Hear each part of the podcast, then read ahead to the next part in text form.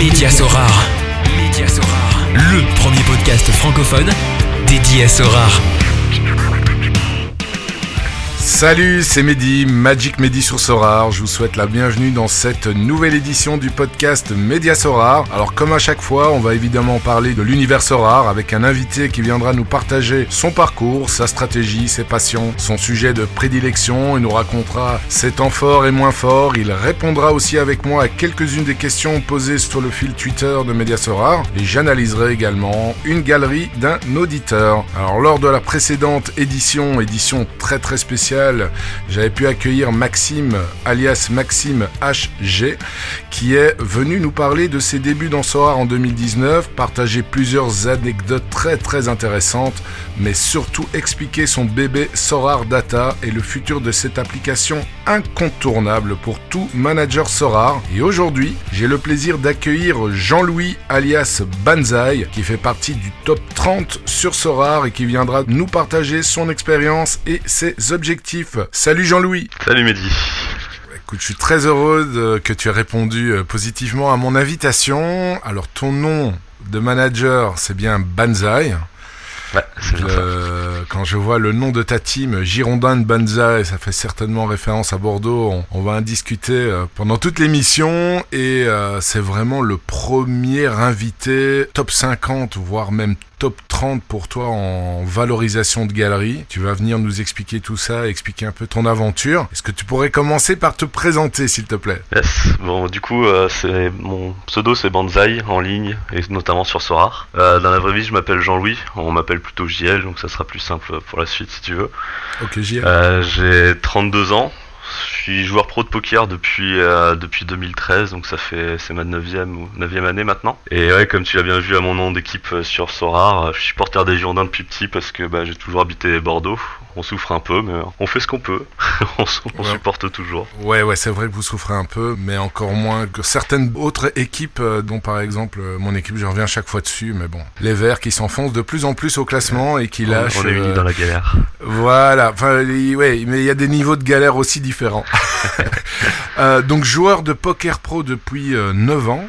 Donc ça veut dire que tu as commencé à, à vingt-trois ans. Comment est-ce que tu es tombé, euh, tombé là-dedans? Est-ce que tu fais que ça, en dehors de Sorare évidemment? Ouais, c'est mon activité principale depuis, euh, enfin, depuis que je me suis lancé en indépendant en, en deux mille treize du coup. Avant ça en fait j'étais, enfin, j'étais étudiant, je faisais une licence économie-gestion. Je commençais un master comptabilité que j'arrêtais en cours de route au moment où le poker commençait à prendre pour moi. Enfin je voyais que je commençais à gagner assez pour potentiellement en vivre. Depuis, depuis que j'avais dix-huit ans j'ai joué comme ça en loisir avec les potes de base, puis je me suis intéressé de plus en plus et j'ai commencé à gagner un peu, ce qui m'a permis de me payer les vacances et les sorties quoi. Et puis euh, après avoir validé ma licence je commençais le master et les études ça commençait à être euh, chiant et je voyais que c'était pas forcément ce qui, ce qui me plaisait quoi. Et je commençais à gagner assez au poker pour me dire bah je peux potentiellement me lancer en, en me déclarant officiellement et tout hein, au niveau de, des cotisations et impôts et compagnie. Du coup je me suis dit bah est-ce que c'est le moment de me lancer? Je me suis dit allez j'y vais. Je tente l'aventure et a priori le choix était plutôt bon parce que ça fait maintenant neuf ans et je m'en sors quand même toujours là-dessus donc c'est cool. Et tu es principalement, enfin je connais pas trop le, le monde du poker mais pour les auditeurs qui ont le même niveau de connaissance que moi, c'est-à-dire euh, pas grand-chose, euh, tu peux expliquer un peu euh, où tu joues, euh, est-ce que c'est tu vas en déplacement, bon maintenant en période Covid c'est peut-être un peu plus compliqué ou bien tu joues principalement en ligne, tu fais les deux, d'autres choses encore? Moi c'est essentiellement en ligne de base et je fais du cash game et pas des tournois. Enfin, je fais des tournois de temps en temps, mais plus pour le fun et pour me divertir. Et c'est pas ma spécialité, on va dire. Mais euh, ouais, enfin, l'essentiellement de la, l'essentiel de l'argent que je gagne pour mon activité pro, c'est en, en cash game sur internet. Mais après, je me permets de prendre des petites vacances où je fais les petits tournois en réel, par-ci par-là, quand il y a des opportunités qui se présentent, notamment avec les événements Winamax, comme le Winamax Poker Open à Dublin, qui a lieu tous les ans et qui passe une semaine où tu fais des petits tournois, tu t'amuses, et à côté de ça, il y a des activités, tu rencontres des gens et tout, donc c'est cool. C'est un peu un... Quand je fais des tournois en vrai, c'est plus des vacances en mode, si en plus je perf, tant mieux. Et ça me sort un peu de ma routine euh... de grind. Ouais. Habituel, qui est en cash game, qui est un peu répétitif quand même quoi. Tu allies euh, l'utile à l'agréable. Ouais c'est ça, c'est le mélange parfait quoi. Déjà vivre de con... sa passion c'est cool et en plus de ça il y a moyen de, de s'éclater à côté donc c'est parfait. C'est clair. Et, et combien d'heures tu joues euh, plus ou moins par jour? ah, c'est compliqué à calculer. En vrai, il y a des périodes aussi, il y a des moments où j'enchaîne vraiment beaucoup, d'autres où c'est beaucoup plus calme. C'est l'avantage d'être indépendant en quelque sorte. Je peux me gérer moi-même. Et ça m'est arrivé de faire des sessions énormes de trente heures de suite, par exemple. Mais ça arrivait pas très souvent non plus, mais ça m'est arrivé de faire ça. Mais après, je dirais que enfin, quand, quand je me lance une session, j'y vais pour plusieurs heures. Et j'essaye d'avoir un rythme ok pour faire mon objectif à la fin de l'année, quoi. Et euh, t'étais aussi dans le monde du pari ou pas du tout? On peut enchaîner sur le prochain point. Comment est-ce que t'as connu Sorare en fait?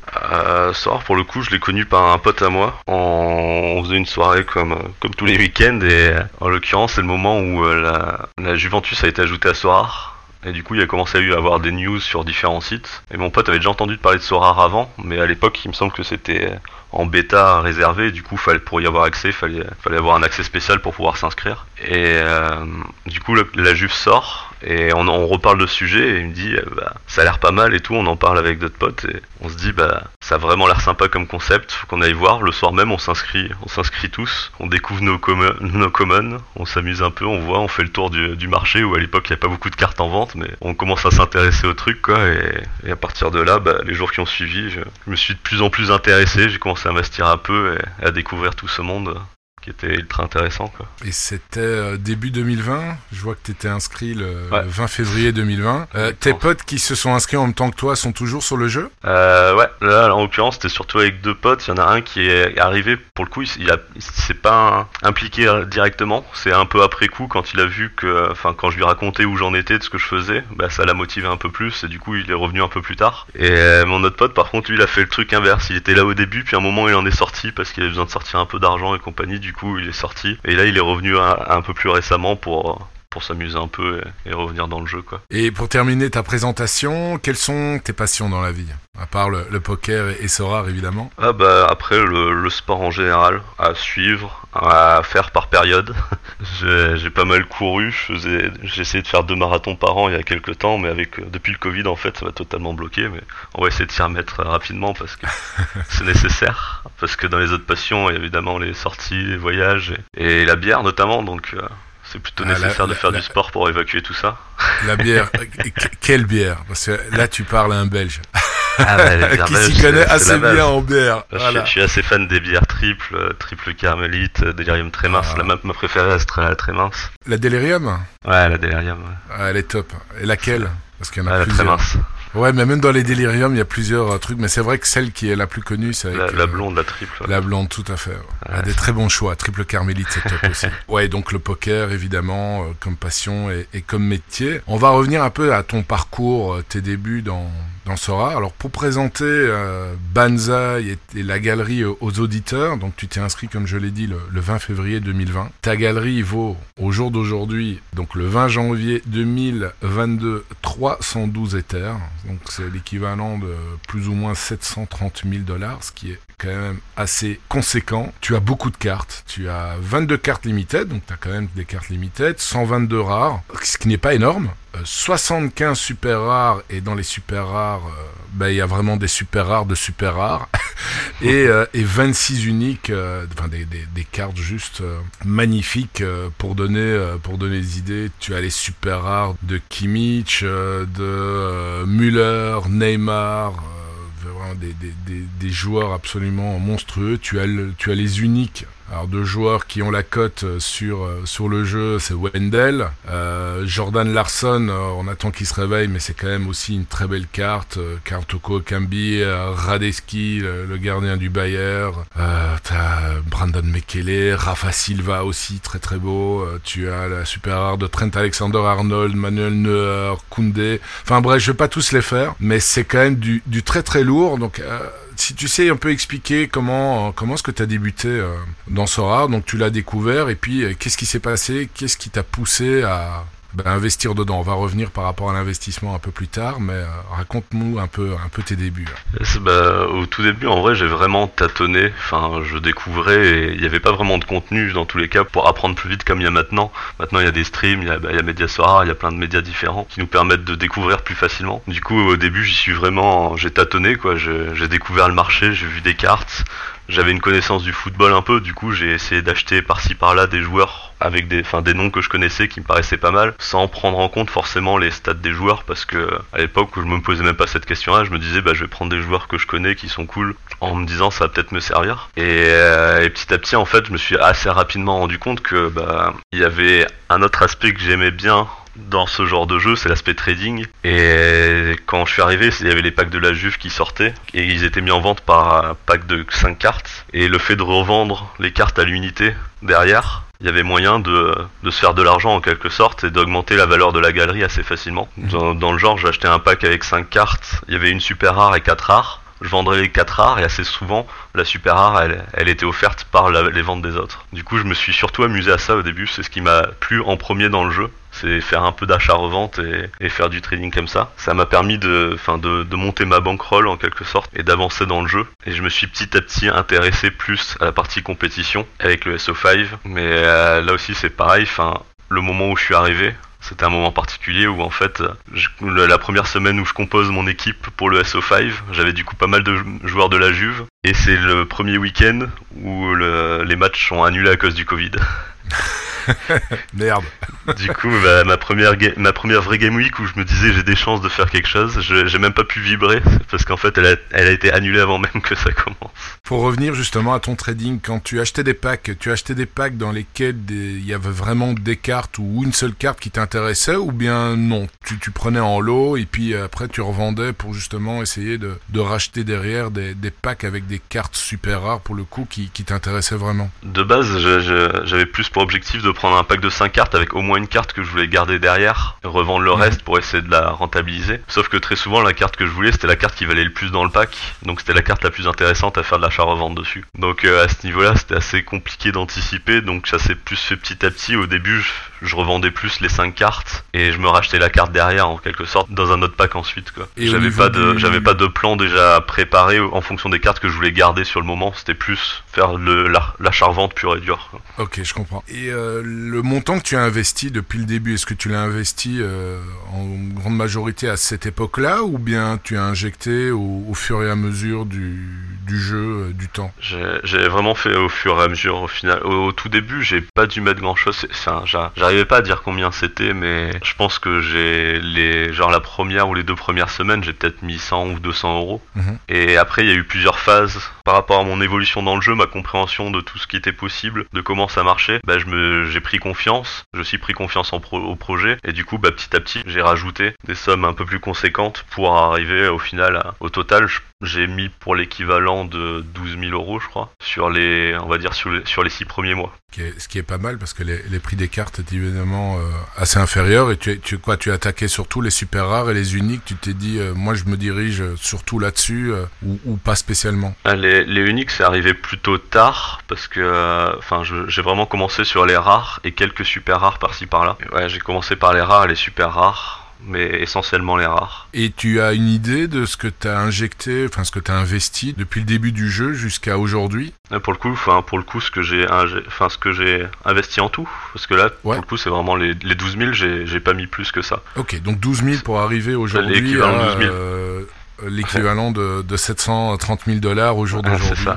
Ouais, c'est après, après une grande partie de ces douze mille, enfin, je, je dirais que la moitié c'était des euros et la moitié c'était des cryptos que j'avais déjà, que j'ai transformé à ce moment-là. Mais ça avait pour donc valeur. Donc tu étais déjà aussi dans, dans, le, dans le monde des cryptos, enfin euh, tu connaissais un peu le monde des cryptos quoi. Ça ouais, je comprends. Un frein à ton adoption. Euh...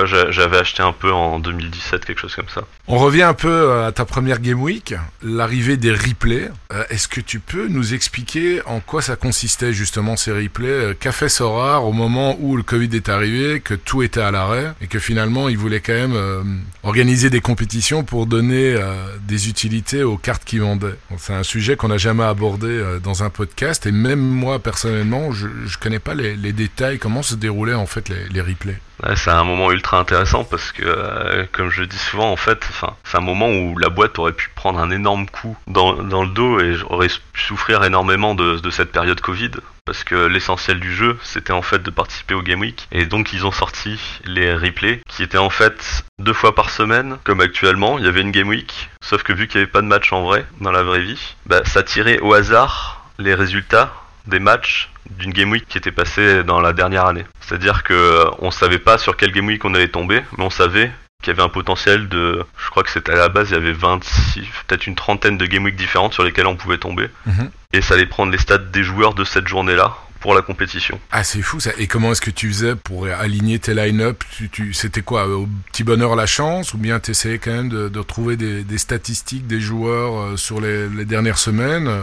ouais, là, le truc c'est que euh, du coup à l'époque SorareData n'existait pas. Donc euh, hein tous les historiques des joueurs, bah, on les avait pas. On voyait juste vite fait que certains étaient meilleurs que d'autres. On pouvait aller voir sur différents sites combien de buts avait marqué ce joueur, mais il y avait des stats plus spéciales, genre pour les défenseurs, le nombre de tacles et compagnie, qui étaient plus difficiles à trouver en tout cas. On, c'était plus dur à calculer, à, sa- à anticiper le score qu'avaient fait les défenseurs à certains moments. Et du coup, ce qu'on a fait avec euh, Pilash, avec qui on a pas mal bossé euh, au début euh, quand on a commencé sur Sorare, parce qu'on a commencé, à, enfin, on a commencé à peu près en même temps. Et c'était le confinement, du coup, on a passé une tonne de temps à s'amuser sur Sorare et à faire des tableaux entre nous pour essayer d'avancer sur le jeu, être le plus performant possible. Et ce qu'on a fait en fait, c'est que on avait une shortlist de joueurs qu'on, que soit on avait, soit qu'il y avait du potentiel, et sur toutes les journées possibles sur lesquelles on pouvait tomber sur les replays, on a calculé à la main en quelque sorte les scores de ces joueurs pour chaque journée. C'est-à-dire qu'on allait récupérer les stats, le nombre de tacles de tête défenseur, s'il avait fait clean sheet, le nombre de récupérations et compagnie, qu'on allait retrouver sur des sites genre, il y avait WhoScore, il y avait, enfin je sais plus quel site exactement, mais on allait un peu partout où on pouvait trouver ces stats, qui n'étaient pas forcément exactes, mais ça nous permet d'avoir un ordre d'idée du score que le joueur avait pu faire. Et du coup, dans notre tableau, on voyait sur chaque journée quel score a priori avait fait chacun de nos joueurs, pour essayer de trouver des journées où plusieurs joueurs perfaient en même temps pour maximiser nos chances de tomber sur une game week où nos joueurs mis ensemble avaient perfé en même temps. Mais le, les game week, enfin, c'était tiré au sort après l'alignement de ton équipe ou bien c'était annoncé au préalable? C'était, c'était tiré au sort après. Donc en fait, on compose l'équipe, on savait pas sur quelle game week on allait tomber parce que sinon tout le monde aurait mis les joueurs qui avaient le plus performé à ce moment-là. Ouais. Et en fait, une fois que les équipes étaient validées, enfin genre comme là le, le vendredi à midi, on peut plus changer nos équipes. Dans l'idée, le vendredi à midi, il y avait une journée qui était tirée au sort parmi l'historique. Elle n'était pas annoncée directement d'ailleurs, mais petit à petit dans le week-end, assez souvent il y avait des, des mini-jeux pour nous révéler quel game week avait été tiré au sort. Et en général, un peu plus tard dans le week-end, ça avait éliminé petit à petit toutes les possibilités et on savait à la fin quelle était la game week sur laquelle on était tombé. Et là en fonction, on se disait, on, on pouvait avoir un, une idée de si nos joueurs avaient perdu cette game week et si ça allait être une game week à résultat pour nous ou pas. Ouais, donc euh, so- l'équipe de Sorare a quand même été euh, inventive pour justement essayer de tenir les, les managers en haleine malé, malgré le lockdown. Ah, c'est, c'est, c'est assez fou parce que c'était, enfin, ça aurait pu être vraiment violent pour eux et au final ils ont totalement renversé l'intendance. Et même nous avec Pilage, quand on a fait ça, on a tellement kiffé, je pense qu'on a même plus kiffé cette partie de l'aventure que si ça avait été la, des game week normales en fait. Parce qu'il y a eu un travail totalement différent de recherche, de faire les stats, de faire nos tableurs et de, enfin, on s'est occupé, on, on a vraiment kiffé faire ça et ça nous a vraiment mis dedans d'une manière, enfin, qu'on n'aurait pas imaginé. Tu vois. Ah, vraiment plongé dedans. Et, et au niveau des résultats, ça, ça a donné quoi pour toi? euh, En vrai, ça s'est plutôt pas mal passé. Du coup, j'avais, j'avais réussi à monter des D trois, des D quatre et des D deux. Et concrètement, enfin, je vois avec le tableur, en plus, à l'époque, en fait, les places payées, il fallait faire un certain nombre de points pour gagner. C'était pas en fonction de la place. Du coup, avec okay. nos stats, on savait à peu près quand est-ce qu'on allait gagner des cartes, vu qu'on savait à peu près combien de points on allait faire avec chaque équipe pour chaque game week. Du coup, je savais qu'en général, enfin, quelle que soit la game week, je gagnais entre deux et je crois que le maximum c'était genre sept rewards sur une game week en fonction de la game week sur laquelle on tombait. Et ouais, ça s'est plutôt pas mal passé. Je tombe, enfin, j'ai plutôt la réussite dans le sens où il euh, y a des game week qui étaient assez ciblées sur lesquelles je suis tombé. Donc j'ai gagné quelques divisions intéressantes, avec notamment la fois où j'ai le vrai game changer pour moi, c'était quand j'ai là, j'ai gagné la division deux et à l'époque du coup il y avait des cartes uniques à la gagne et c'est là que j'ai gagné l'Arson unique, qui a été ma première unique et c'est ce qui m'a vraiment fait rentrer dans le dans le monde des uniques et m'a fait poser la question de savoir si si je voulais franchir ce cap et, et essayer d'aller d'aller batailler en D un quoi. Très intéressant, c'est vrai que quand t'as des, on en parlait euh, au dernier podcast avec Maxime, quand tu gagnes des des grosses cartes, euh, ça fait snowball, effet boule de neige et puis il y a il y a tout qui s'emballe dans le bon sens. À l'époque une euh, bah, si on prend l'exemple de l'Arson unique, pour donner une estimation, ça valait combien sur le, sur le marché ? euh, Le truc, c'est que quand j'ai gagné l'Arson Unique, il était même pas, ti- enfin, il était pas forcément titulaire au Spartak. Il était arrivé au Spartak, mais il s'était pas encore fait sa place et il jouait par-ci par-là. Donc euh, c'était vraiment pas fou. Mais je crois qu'on m'avait proposé, je crois que c'était trois ou quatre E T H, mais en sachant qu'à l'époque, c'était trois ou quatre E T H, c'était peut-être six cents euros, quoi. Ouais, c'est ça. Ouais, ouais, ouais. Et encore, je pense que à l'époque, en début deux mille vingt, je me demande si c'était pas un rapport de un pour un. Ah, parce que il ouais, y, y a un moment où c'était à, c'était à cent dollars, ouais, mais ouais, c'est, ouais, c'était même descendu, je pense à soixante-quinze dollars, mais je sais plus à quelle période exacte. Je sais même pas si en limited, si en limited, il, il vaut moins que ça, mais en rare, on l'a pas à trois cents quatre cents euros, quoi. Malgré qu'il ah, il soit toujours pas. Euh, Toujours pas. Il ne l'est plus autant que la saison passée où il était quand même assez performant. Cette année, c'est un peu plus compliqué, mais à l'image de, de tout le Spartak.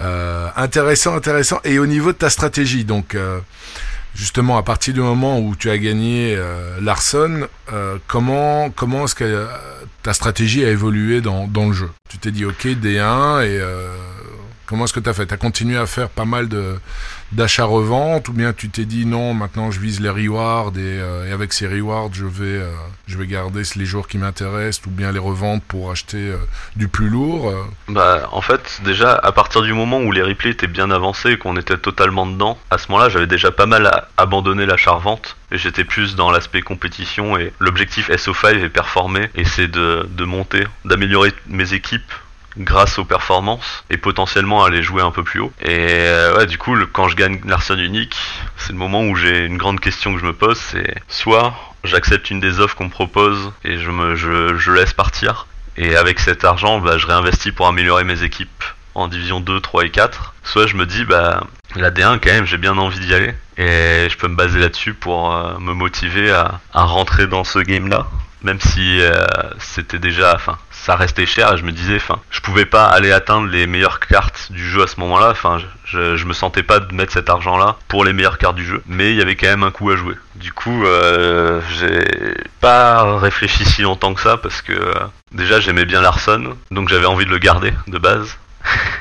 Et derrière, bah, j'étais vraiment tenté de, de, de vivre l'aventure, et à ce moment-là, je croyais de plus en plus au projet parce que je voyais comment les, la période des replays avait été gérée, je voyais ce qui se passait, je voyais que ça évoluait de, de manière très positive, et je croyais de plus en plus au projet. Et si le projet allait continuer à marcher, bah, le prix des uniques allait exploser, et pour le coup, dans le futur, c'était sûr, je pourrais pas me permettre de les acheter. Donc je me suis un peu dit, bah, c'est maintenant ou jamais en fait, il faut que je le tente. Et donc j'ai commencé à essayer de monter une équipe en D un pour les replays de base, et c'est là que j'ai fait mes premiers vrais achats d'unique, et j'ai commencé là, j'ai commencé à monter une première équipe. Tu vers te rappelles la... quelle équipe c'était ? Ouais, parce que du coup c'était les replays, et, et ce qui est marrant c'est qu'au final, il me semble que Larson, Larson Unique, au final il rentrait pas dans cette équipe parce que sur les replays il avait, il jouait un match sur, euh, je sais pas, un match sur six, donc la plupart du temps il était D N P, donc c'était pas rentable de le faire jouer. Mais j'avais du coup acheté Radesky et Ta pour faire la doublette de Leverkusen, qui pour le coup avait mmh. beaucoup beaucoup de matchs. J'avais acheté bah, Rafa Silva, ouais. qui avait une période monumentale avec Benfica et qui avait des stats très très fortes. J'avais chopé Wendel à ce moment-là, qui était au Sporting avant, qui avait pas des stats folles, mais j'aimais bien le joueur et il y avait eu un spot pour l'acheter, du coup je l'avais pris. Et au final, ça faisait des combos acceptables avec mes autres joueurs, et je l'avais complété du coup avec Edin Dzeko en attaque.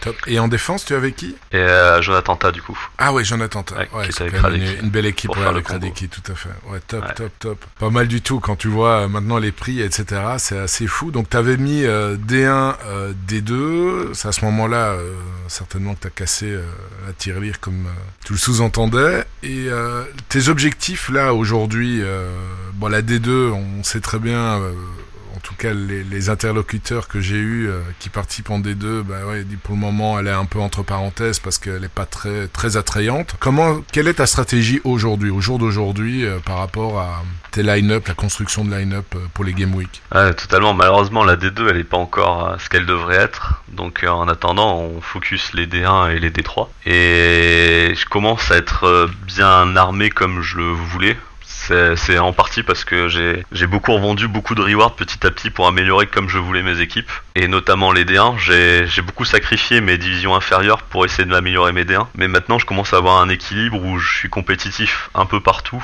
Et plutôt bien compétitif avec des cartes qui sont quand même très fortes. Donc euh, je commence à être bien comme je l'imaginais. Enfin, je, c'était un objectif que j'avais, c'était d'être compétitif du coup de la D un à de la D quatre. Et là c'est le cas, donc euh, je pense que maintenant l'objectif ça va plus être de, de, de gérer au mieux mon effectif et de continuer à amasser les rewards pour continuer à, à, à renforcer surtout les D un en fonction des spots qui se présenteront. Mais là c'est de plus en plus dur aussi de, de trouver des bons spots sur les uniques parce que bah, y a de plus en plus de monde, il y a de plus en plus de gros budgets, donc c'est compliqué, mais je suis surtout très content d'avoir cet effectif là maintenant parce que je peux me dire que même si j'arrive plus à trouver de spots pour acheter, pour améliorer mes équipes, avec les rewards je devrais pouvoir continuer à réussir à améliorer tout ça et, et avancer sereinement avec ces joueurs là quoi. Ouais bien sûr, surtout en D quatre, D trois, donc euh...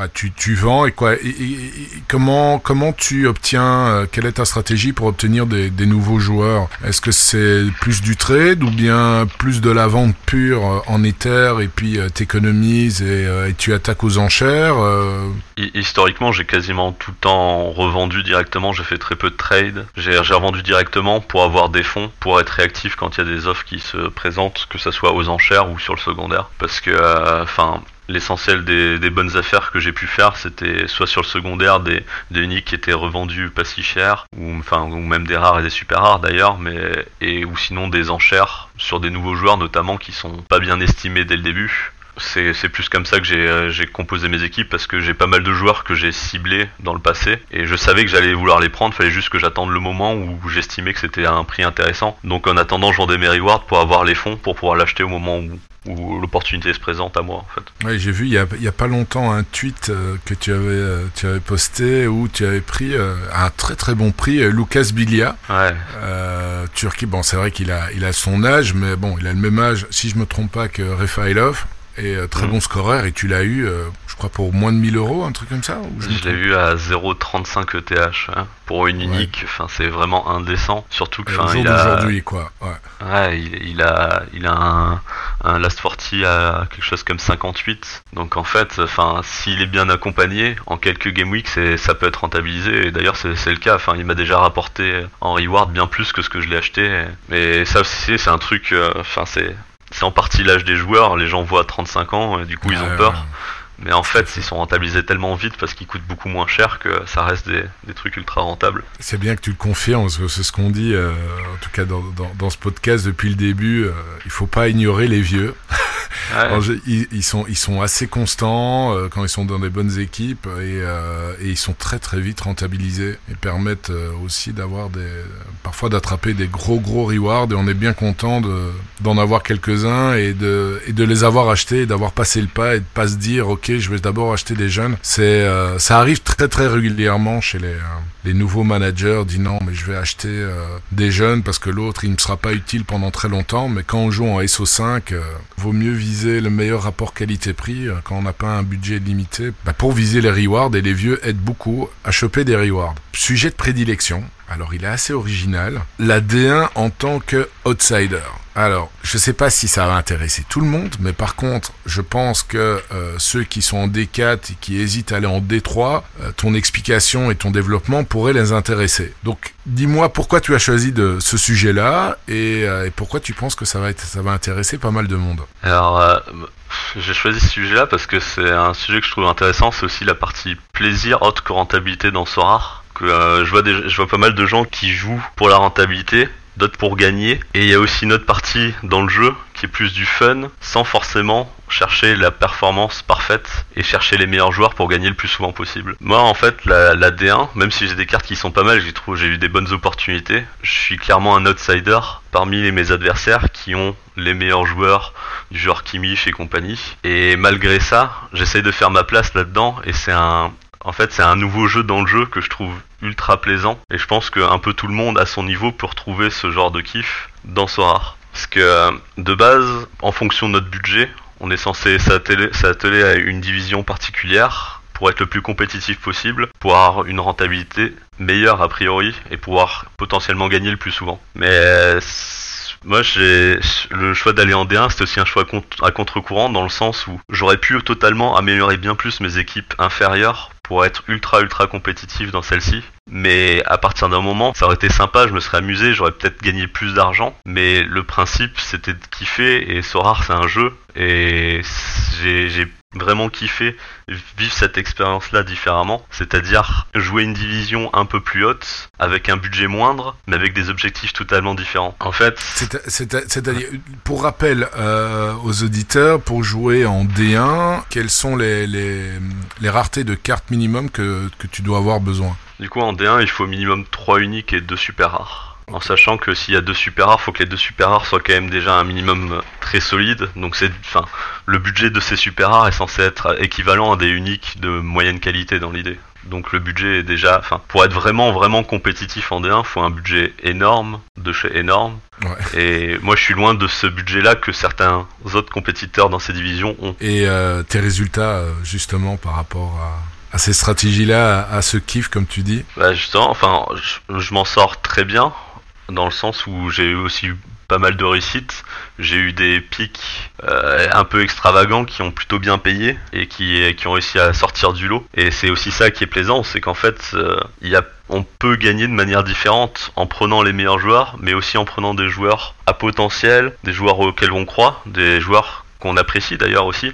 Et c'est, c'est ça qui est très bien aussi dans le jeu, c'est qu'on peut prendre du plaisir à supporter un joueur même s'il va moins performer qu'un autre, mais parce qu'on l'aime et qu'on aime le suivre et qu'on va kiffer suivre ses performances au fur et à mesure de la saison. Et faut pas oublier aussi qu'un joueur qui est qui, a, qui, qui perf un peu moins que les superstars, il, certes il fera gagner moins souvent, mais il coûte aussi moins cher à la base. Du coup ça veut pas forcément, ça veut même pas forcément dire avoir un moins bon R O I que de, d'acheter des joueurs moins performants. Et quoi, tu comptes plus sur un, un, aliment de pla- un alignement de planète ou euh... Ouais, en, par- en, en partie en fait. Enfin, c'est quand on est outsider dans une division, on est un peu obligé de compter sur un aliment de planète, dans le sens où les autres joueurs ont des joueurs tellement forts qu'ils vont être beaucoup plus réguliers. Il faut que nos, per- nos joueurs à nous, qui sont un peu moins performants en moyenne, perf en même temps au bon moment. Mais c'est aussi ça qui fait le kiff de, de, de suivre cette équipe-là, c'est qu'elle est censée être moins performante, mais elle va quand même aller pouvoir chercher des places. Elle aura toujours un potentiel pour aller chercher une très belle place, et cette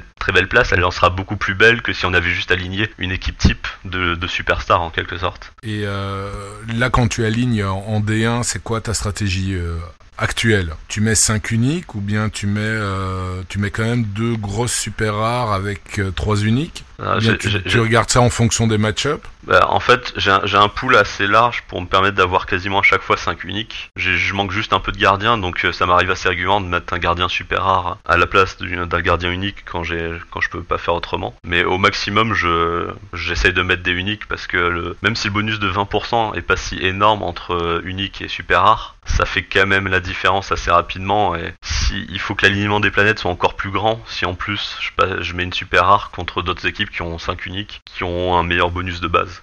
Quand je regarde ta galerie en unique, euh, pour les auditeurs, il y a Pomazun, Radesky, donc tu as deux gardiens uniques. En défense, tu as donc Jonathan Ta, Trippier, tu, tu, tu dois être content, là, il va enfin redevenir titulaire. Euh, il y a Mechele, Gigot pour les joueurs qui sont titulaires indiscutables.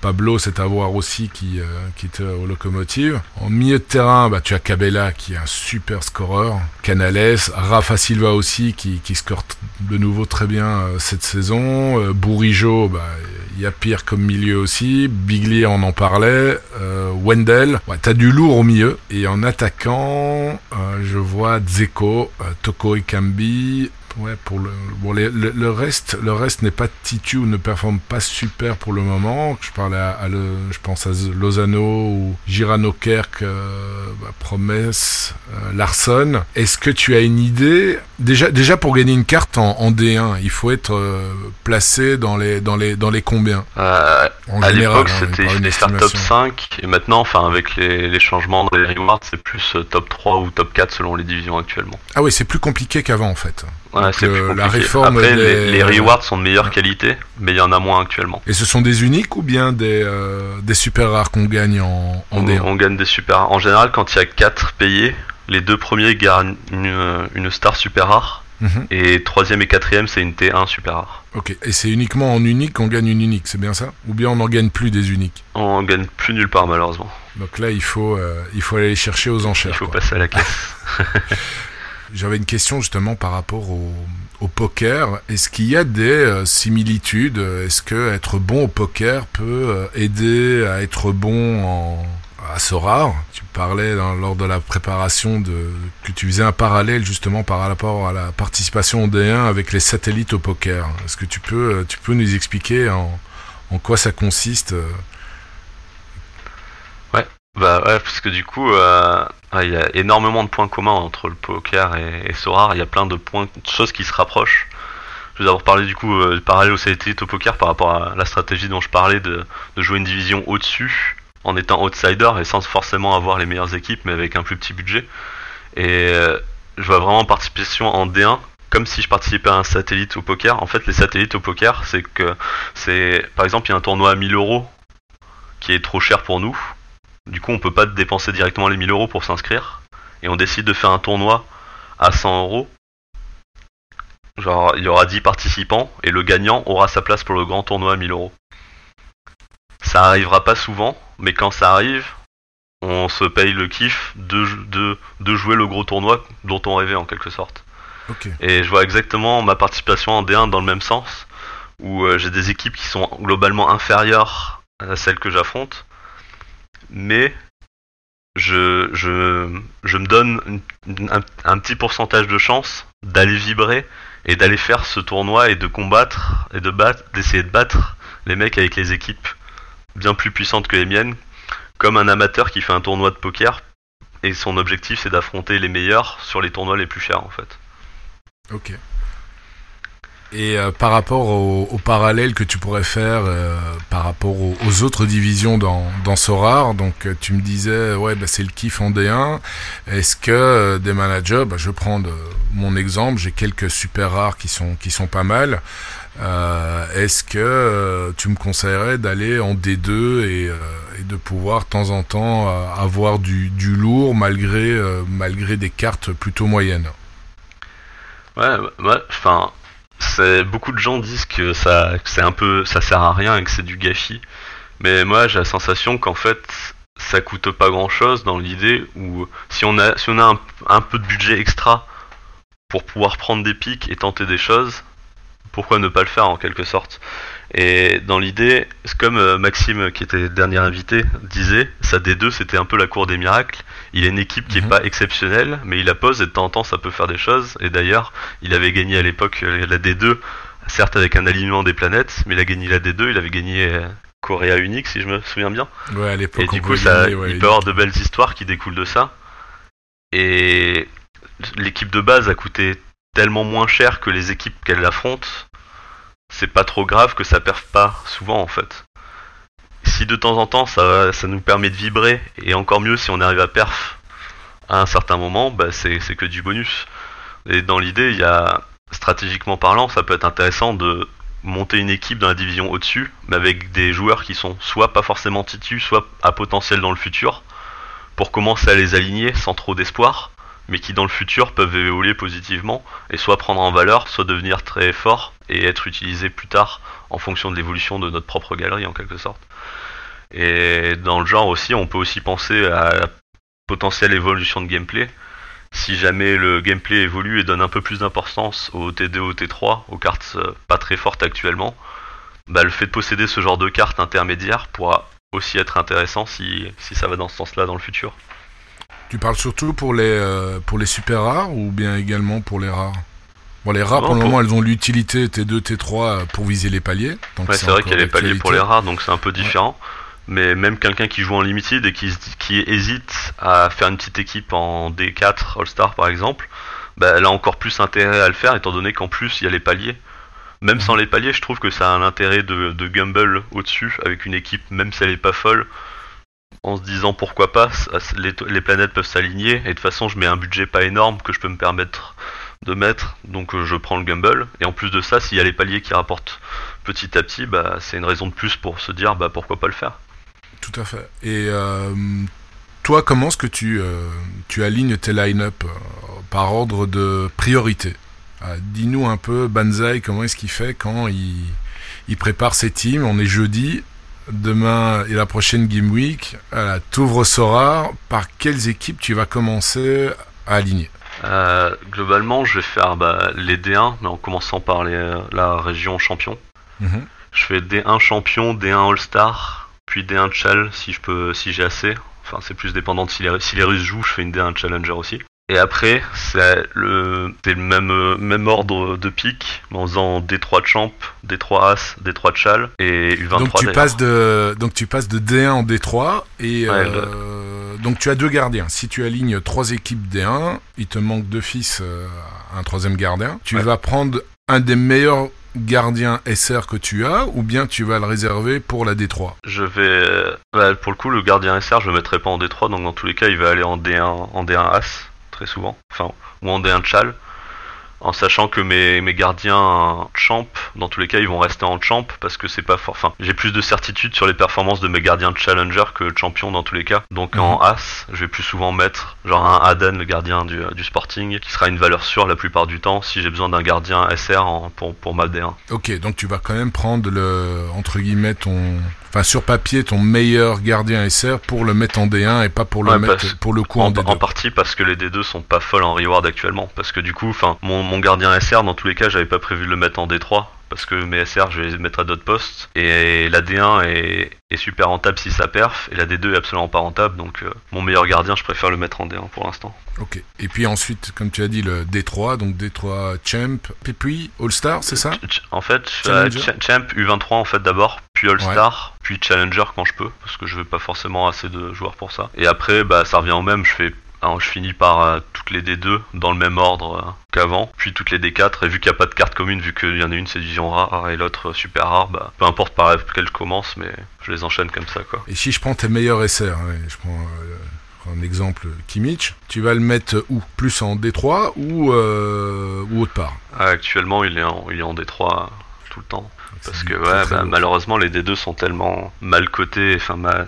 les rewards sont pas fous et les D trois sont tellement rentables que il faut que, enfin, je suis obligé de focus les D trois et mettre ces cartes-là qui sont mes meilleures cartes, je suis obligé de les mettre en D trois actuellement. Ok. Ouais, ce qui il me tarde le jour où les D deux seront mieux rentables et je pourrai enfin aligner une équipe de super rare, ma Dream Team, que j'ai, j'ai que quand, même, les, tout, quand même travaillé tous les dessus. Plus petits managers euh, prient aussi euh, que ça soit ouais, le cas. En plus, ça, tout, tout, tout le monde serait content de ça. Moi, je serais content d'enfin pouvoir aligner mon équipe de D deux parce que fin, même si la D deux est pas rentable, je continue à travailler. J'essaye de mettre les chances pour pouvoir monter une très belle D deux parce que dans le futur, c'est obligé. Enfin, ils peuvent pas faire, ils peuvent pas abandonner la D deux à vie. La D deux, elle est nécessaire et comme tu le dis, c'est, c'est nécessaire pour que les gens trouvent une renta assez super rare en D deux et aussi pour un peu laisser plus d'espace aux autres managers en D trois parce que ouais, clairement enfin la, cur- la concurrence en D trois du coup elle est monstrueuse de chez monstrueuse et les joueurs qui sont en D quatre qui essayent, qui prennent le danger d'aller en D trois, de, qui prennent ce petit risque là et ils se retrouvent contre des monstres qui ont des équipes qui ont des équipes vraiment énormes avec des super rares qui coûtent une blinde, mmh. bah, c'est, c'est dommage. Enfin, personne n'est content de cette situation-là actuellement. Non, tout à fait. Même si, euh, comme on, on l'avait abordé lors du, du dernier podcast avec, avec Maxime, son, euh, son collaborateur Andrew Laird avait fait une, une étude assez fouillée et très qualitative par rapport au, comment dire, à aligner, la différence entre aligner une équipe uniquement de rares en D trois et en D quatre, et puis finalement, euh, ce que cette étude, cette analyse avait montré, c'est qu'il y a avait moyen de, de prendre des plus beaux tiers avec cinq cartes rares en D trois qu'en D quatre, mais on parle bien de plus beaux tiers et qu'il fallait faire ouais. moins de points par exemple pour avoir une, une T un en D trois qu'en D quatre, mais on parle pas euh, évidemment du top du top euh, Allez, de, de, de, des cartes stars euh, en D trois où là honnêtement c'est quand même très très compliqué euh, d'aller chercher une star avec euh, uniquement cinq cartes rares aussi belles soient-elles, mais ça arrive de temps en temps, ça arrive vraiment de, ah ouais, de temps mais en temps. C'est là où les, les écarts de points que rapporte une rare et super rare c'est que vingt pour cent en plus, donc un joueur qui fait cinquante, si tu l'avais mis en super rare c'est soixante seulement et les dix points c'est vraiment pas énorme, donc non, c'est, c'est vraiment tellement dépendant du score de base du joueur, donc c'est pas c'est, c'est pas étonnant que des équipes full rares arrivent à concurrencer des équipes avec deux super rares, surtout que beaucoup de gens mettent des super rares pas forcément folles, qui sont pour le coup crush par des rares de très bonne qualité. Et, et pour l'exemple de la D un d'ailleurs, il y a des game week où j'ai pas eu le choix, j'ai dû mettre trois uniques et deux super rares, et ça m'a pas empêché de déjà gagner la division, mmh. même sans avoir cinq uniques, même sans, même sans bénéficier de, du bonus maximum partout. Parce que bah, ce qui reste primordial, c'est quand même la peur des joueurs. Donc d'office, et là maintenant tu alignes une équipe dans toutes les catégories, tu as aussi de quoi mettre une équipe partout en Champion America et en Asie aussi euh, Non, pour le coup, en America et Asie, j'ai, je crois que maintenant j'ai ah, plus que des D quatre, ouais, c'est vrai que j'en ai pas faire vu des beaucoup, D trois. Mais... Ouais. America et Asie, j'ai plus que des D quatre, j'avais des D trois et je me suis séparé de quelques super rares, donc je pense que j'aurai plus que des D quatre, euh, en sachant que les quelques super rares asiates ou amériques qui me resteront, elles seront plus utilisées en All-Star. J'essaie de garder celles qui sont plus fortes et je les utiliserai en All-Star sûrement à ce moment-là. Ok, bah écoute, euh, c'était, euh, c'était très intéressant. Euh, je vais attaquer maintenant l'analyse de, de galerie comme je le fais à, à chaque fois, donc tu peux prendre une petite pause si tu veux. Ça marche. J L, et euh, écouter en même temps si, si ça t'intéresse. Euh, avant de commencer euh, l'analyse de galerie, j'ai reçu, au dernier podcast en fait, j'avais analysé la galerie de Good Bet Volley. Eh ben écoute, figure-toi qu'hier, j'ai reçu un message sur Discord. Cette personne m'avait, m'avait contacté pour me remercier. Maxime aussi avait donné son avis pour nous remercier tous les deux. Et elle m'avait posé quelques petites questions. Alors bon, je reçois beaucoup de messages. Je sais pas répondre à tout le monde tout le temps. J'essaie de faire mon possible, mais ça prend énormément de temps. Et bon, je lui avais, elle m'a dit, écoute, entre tel et tel joueur, je pourrais prendre quoi? Et ben, écoute, figure-toi, elle a terminé en limited. Elle a fait quelques petits changements. Elle a vendu quasiment tous les joueurs. Je pense même tous les joueurs qu'on lui avait conseillé de, de vendre. Et elle a tapé une T un à deux doigts d'une, d'une T zéro, et elle m'a envoyé un message hier pour remercier, pour me dire, bah écoute, grâce à ça, ma galerie a pris quasiment mille euros en, en deux semaines, donc ça me fait vraiment super plaisir si ça peut, si évidemment ça peut servir aux personnes, aux auditeurs pour qui j'analyse cette galerie. Et maintenant, je vais attaquer la galerie de Sofiane P X. Sofiane P X, qui est un groupe Telegram avec un peu plus de, de cinq cents membres. Alors lui, il s'est inscrit le vingt-neuf avril deux mille vingt et un. Sa valeur de galerie est de zéro virgule huit Ether, soit à peu près deux mille cinq cents dollars au cours d'aujourd'hui. Il a cinquante-huit cartes limited et une super rare. Alors, pour les gardiens, sept gardiens dont deux titulaires. Il y a Coronel de New York et Suete de Hartberg en Autriche. Il a aussi le remplaçant de Coronel qui est Mehra. Il a dix-huit défenseurs dont plusieurs titulaires. Farrell de New England, Wootrich, Stumgras, Bello d'Atlanta. Très peu de bons scoreurs et deux joueurs en double. Broad Guillard euh, qui est U vingt-trois à Montréal, et la même joueur en triple qui est Hazan, le Turc U vingt-trois de Trabzonspor, qui joue pas beaucoup non plus. Il a dix-sept milieux, dont plusieurs titulaires comme Zelarayan de Columbus, euh, des Juan Jones, euh, Luciano Acosta. Il a deux quarts de Fischer d'Ostriovienne. Ce sont tous des joueurs qui ont des scores au-dessus de cinquante en L quinze et qui se rapprochent de soixante pour Zelarayan. Le reste des joueurs, c'est quasiment tous des U vingt-trois.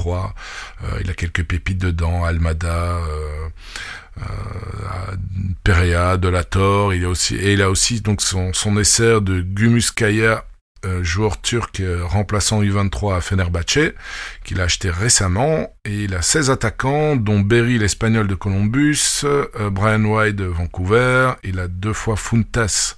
Pas Fontas, mais Funtas de, du Rapid de Vienne. Il y a encore d'autres joueurs qui ont tous des L quinze entre cinquante et cinquante-sept. Et le reste sont la plupart des U vingt-trois, comme Marshall Ruti de Toronto ou encore euh, Akinola. Alors, le profil du manager, il a investi cent euros au mois de mai, donc quand il a commencé, et cinq cents euros en septembre, donc six cents euros en tout. Il veut pas réinvestir. Il s'est d'abord focalisé sur l'achat-revente et grâce aux bénéfices, il peut enfin se lancer en D cinq America avec une équipe euh, assez compétitive. Euh, ce sont ses mots, et euh, effectivement, on a remarqué que la plupart de ces joueurs euh, qui jouent, qui sont titulaires, sont des joueurs euh, M L S. Son premier objectif, c'est aller chercher des rewards avec son America D cinq, récupérer sa mise de départ, continuer à prendre du plaisir dans le scouting et acheter des jeunes quand ils sont au prix le plus bas. Et son deuxième objectif, c'est construire une équipe pour la Coupe du Monde en fin d'année en limited. Alors, il veut garder quelques jeunes pour le long terme, comme euh, El Hadj d'Anderlecht, Almada, De La Torre. Et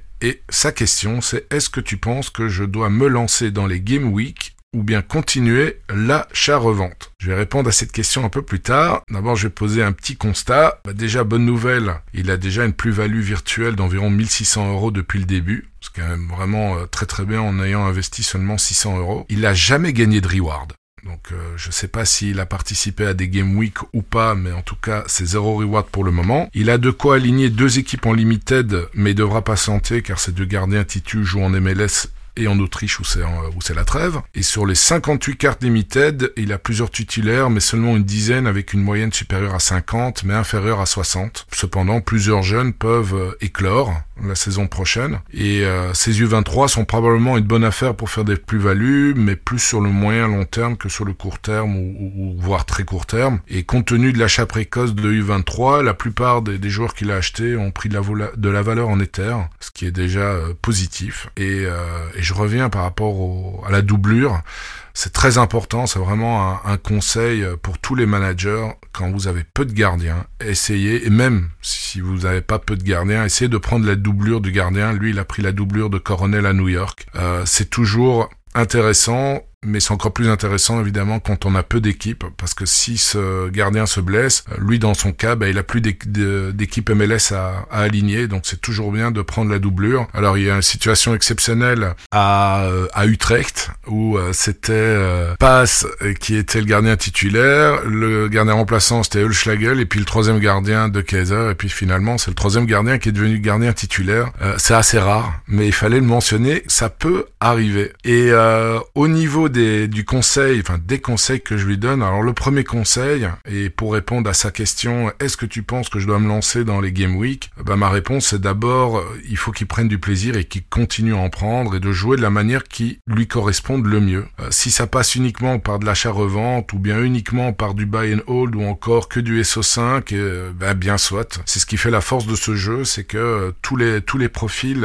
peuvent s'y retrouver assez facilement. Pour revenir quand même à sa question un peu plus en profondeur, étant donné qu'il a construit une équipe M L S qui sera probablement Coronel, Farrell en défense, Zelarayan, Berry en attaque et en extra, il a le choix entre White, Acosta, Jones, Almada, même Bello qui sont jeunes et qui peuvent qui peuvent éclore la saison prochaine. Tout dépend du nombre de places gagnantes qu'il y aura en limited et s'il y a un aliment de planète. Euh, moi, ce que je ferais à sa place, j'essayerais quand même de vendre plusieurs joueurs, parce qu'il en a quand même cinquante-huit, plusieurs joueurs qui sont en plus-value ou même qui dorment sans être des U vingt-trois, parce que clairement, il, il aime bien revendre des jeunes joueurs et ça le dérange pas de, de garder des joueurs pour une longue période, mais qui, qui revendent en fait ces joueurs qui dorment ou bien qui sont en plus-value, qui sont peut-être pas U vingt-trois, pour renforcer cette équipe avec des joueurs pas trop chers mais qui scorent mieux. Alors ça sert, autant la garder et la vendre si le jeune euh, si le jeune joue plus. Il a aussi de quoi aligner une équipe challenger avec les nombreux joueurs autrichiens qu'il possède et qu'il a récemment acheté. Et euh, ça c'est assez intelligent de sa part, parce qu'il a acheté tous ces joueurs autrichiens pendant la trêve, là où le prix est, est, est le plus bas. Mais comme il voudrait aligner une équipe pour la Coupe du Monde, je lui conseille peut-être d'attendre la reprise du championnat pour vendre et, et se créer au fur et à mesure une équipe pour la fin d'année. Alors, comme conclusion, eh ben, on a l'exemple ici d'un petit budget six cents euros qui a débuté euh, fin avril, début mai, mais ce manager prend du plaisir, tout en s'amusant. Sa galerie vaut presque quatre fois plus. Il a décidé d'aligner une équipe M L S pour peut-être un peu plus vibrer. Ses achats sont pas mal, mais il devrait encore un peu, un peu la renforcer et continuer son achat-revente, car c'est lui réussi et il le fait prudemment. Donc euh,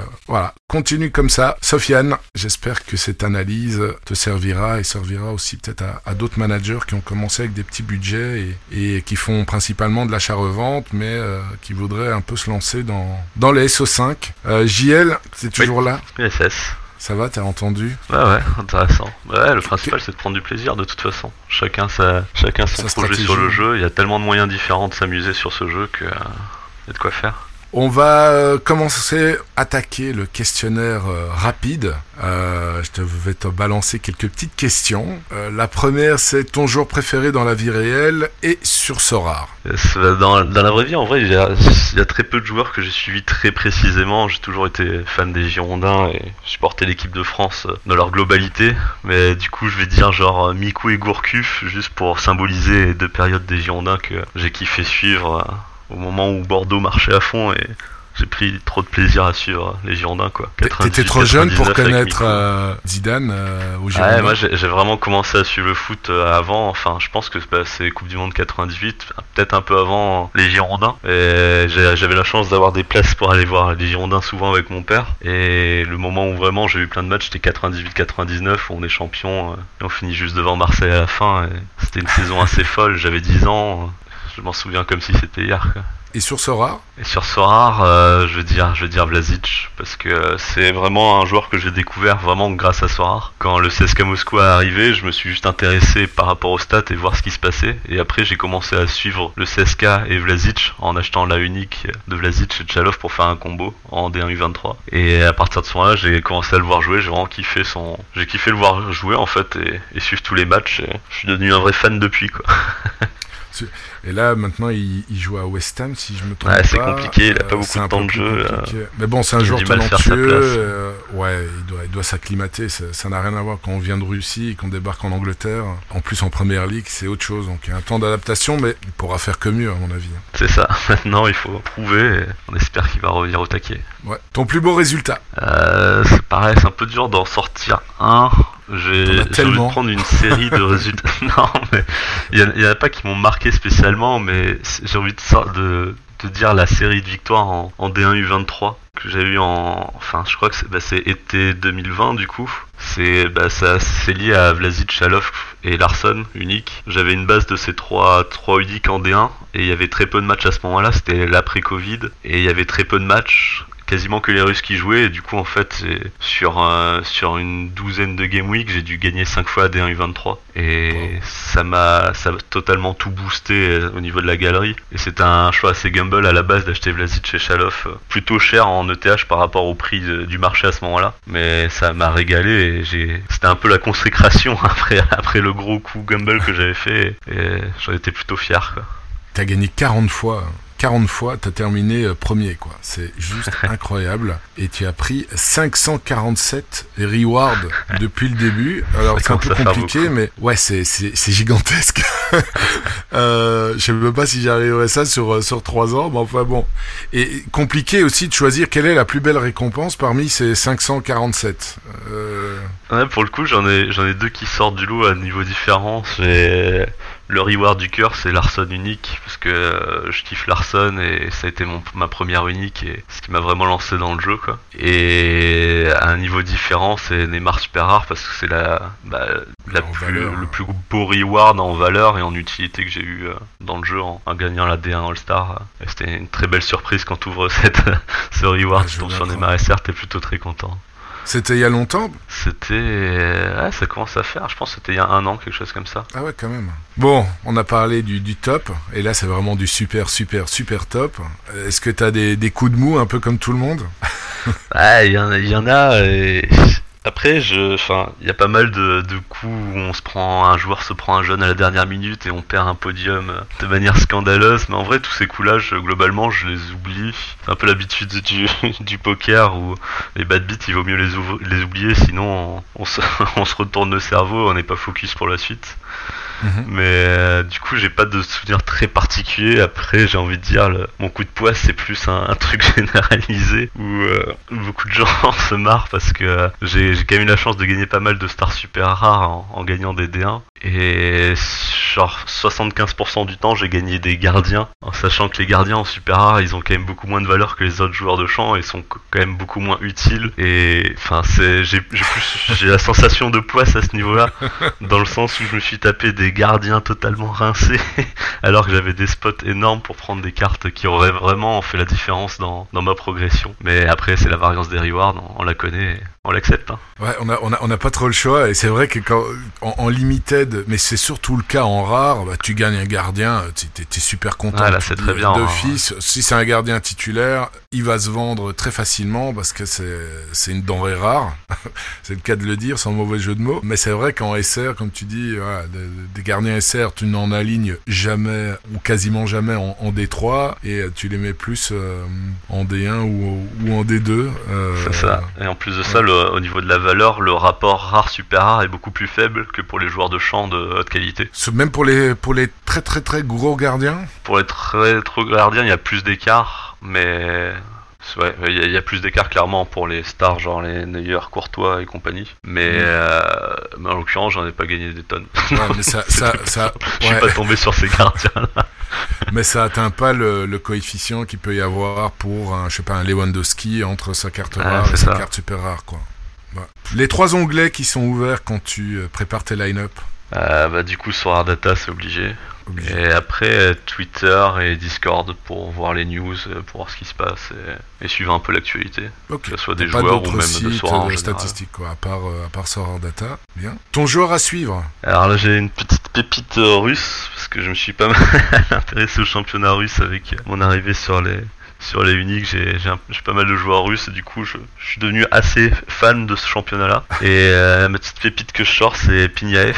C'est un, un petit euh, un petit ailier qui joue actuellement à Samara, qui est un club pas du tout euh, réputé en Russie. D'ailleurs, je crois qu'ils sont montés cette saison. Je... Et mais il est il a genre enfin il a seize ou dix-sept ans. Il rentre à tous les matchs avec Samara. Et il, il lui donne du temps de jeu sans sans le plomber totalement, sans le mettre trop en avant. Et j'ai l'impression qu'ils font plutôt un bon boulot, il, a, il fait des entrées très intéressantes. Et il était suivi par des gros clubs, je crois qu'il y avait Barcelone et compagnie, qui suivaient au cas où en disant peut-être que c'est la future pépite à choper. Et je l'ai, j'ai, j'ai regardé un peu, j'ai vu quelques-unes de ses entrées quand je regardais les matchs contre qui il jouait, et ça m'avait l'air pas mal. Donc euh, j'aime bien, en plus euh, c'est... Il y a une rookie card sur Sorare, donc c'est toujours kiffant les petites rookie cards pour la collection et, et le potentiel. Là, je, je regarde, je connais pas du tout, et là je vois qu'il y a une enchère justement pour sa super rare. Ouais, je, je suis je, dessus je, déjà. Je dis ça, je dis rien. Bon, ça va, je, je vais pas aller dessus. Ok, super. Euh, bah écoute, c'est bien. On arrivait euh, tout doucement euh, à la fin de, de l'émission. On a encore quelques questions-réponses. Et euh, tu en as parlé un peu, les comment t'appelles ça en poker, des, des bad beats, c'est ça? Ouais, les bad beats. Euh, que tu, qu'est-ce que tu penses? Est-ce que tu as aussi euh, des cycles de rush et de bad run sur, euh, sur Sorare?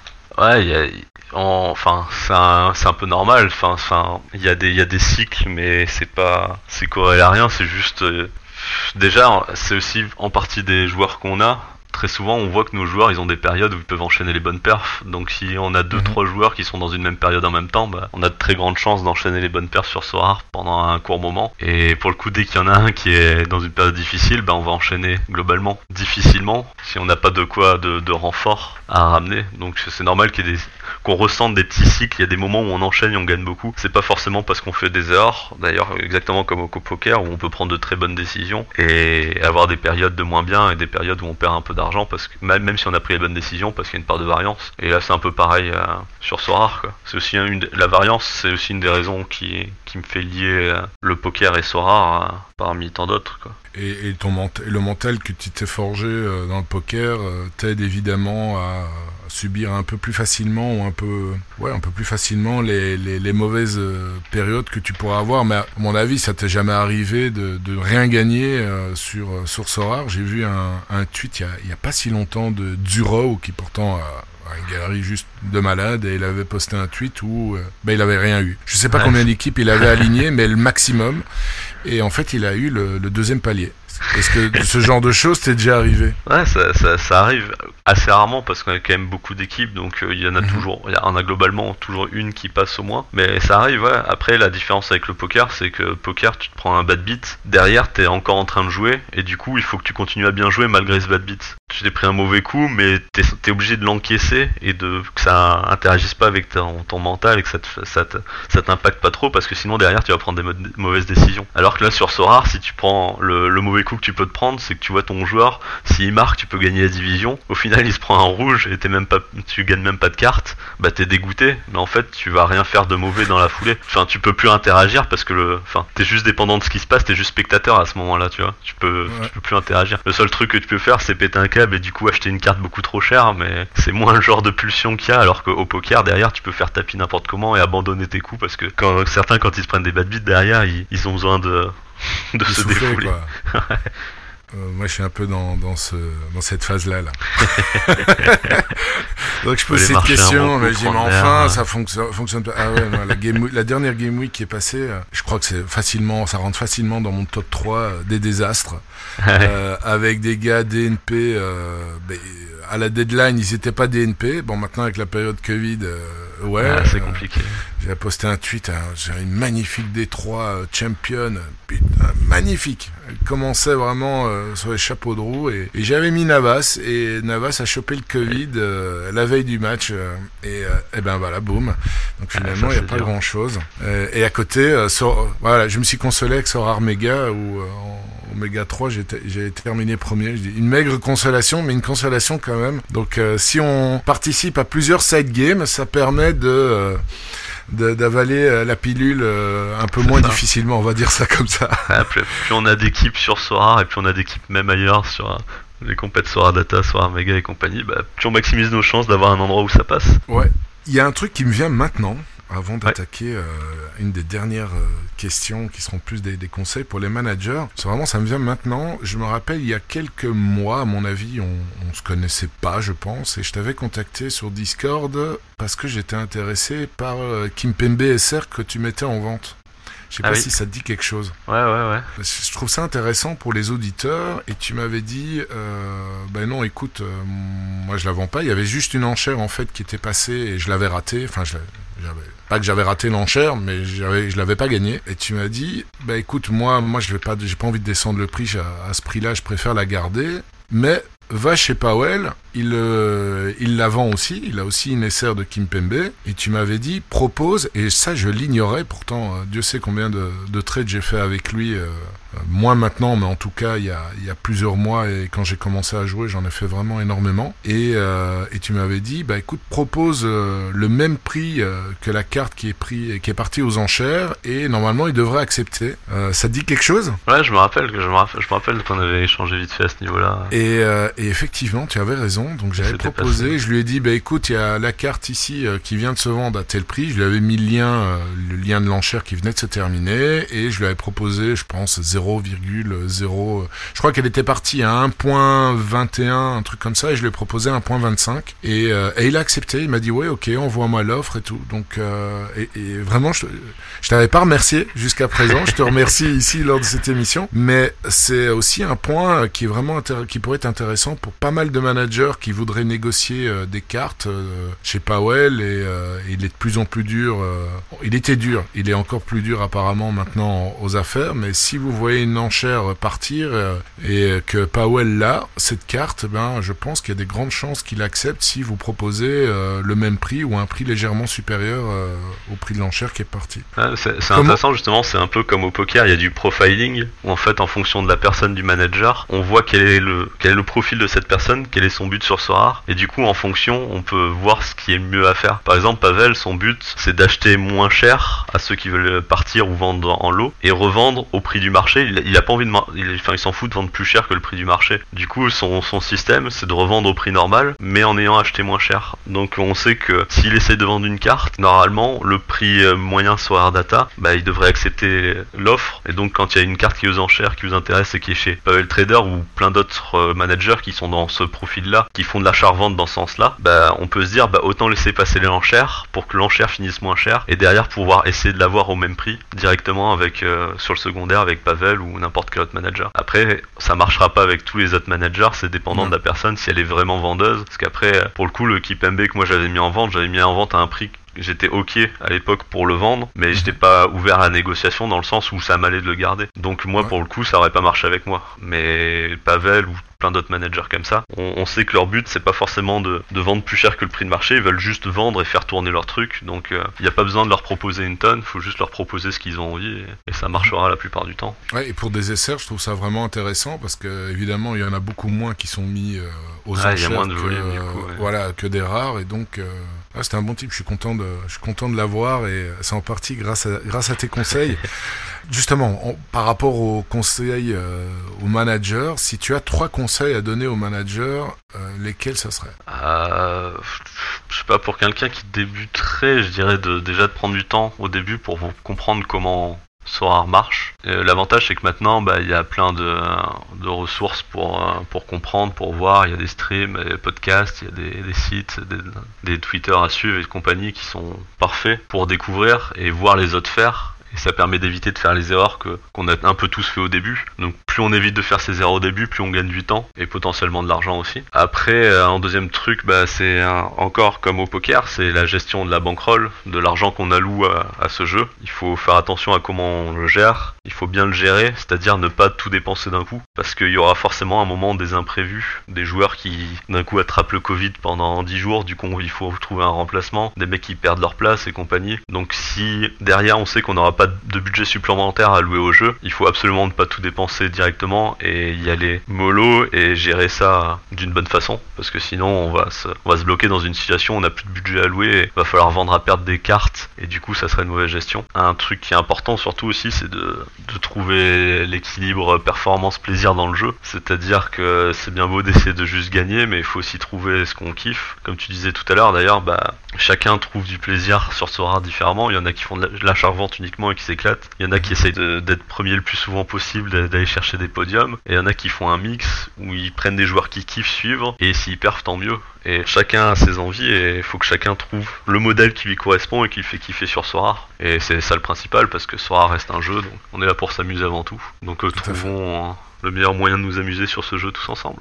C'est clair. Dernière question. Non, je vais t'en yes. poser encore deux.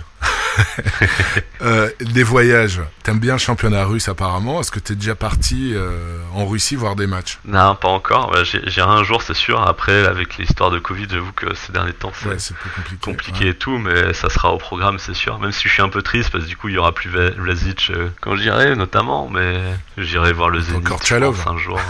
Euh... ouais, ouais. Le Tchalov, maintenant, il joue plus, c'est ça le problème. Ouais. Mais ouais, de ouais, toute façon, ça sera, c'est sûr, j'irai à un moment. Je sais pas quand, mais c'est, c'est au programme, tout comme les, les sorties, aller, aller voir des matchs un peu partout en Europe, c'est au programme, ça donne envie, quoi. Et dernière question, on va pas redire la valeur de ta galerie, mais comment est-ce que tu vois ton évolution dans, dans le jeu ? Est-ce que tu es là pour le long terme ? Est-ce que tu t'es fixé un objectif euh, par rapport à un certain montant ou, ou pas du tout ? Est-ce que tu ressors maintenant euh, certains de tes gains ou bien tu laisses tout euh, sur Sorare et tu réinvestis avec, euh, avec la vente ?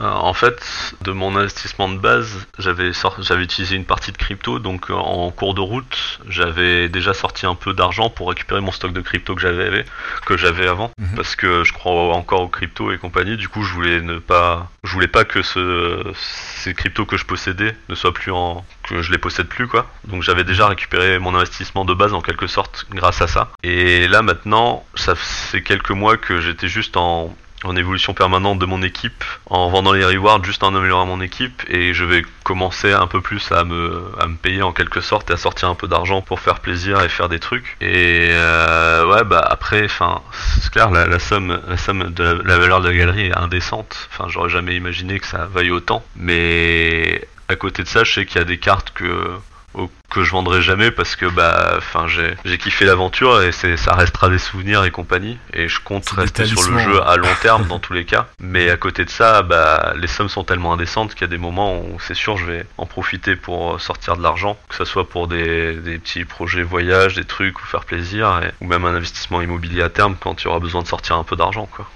Mmh. Ça sera beau d'appeler la, la maison Sorare.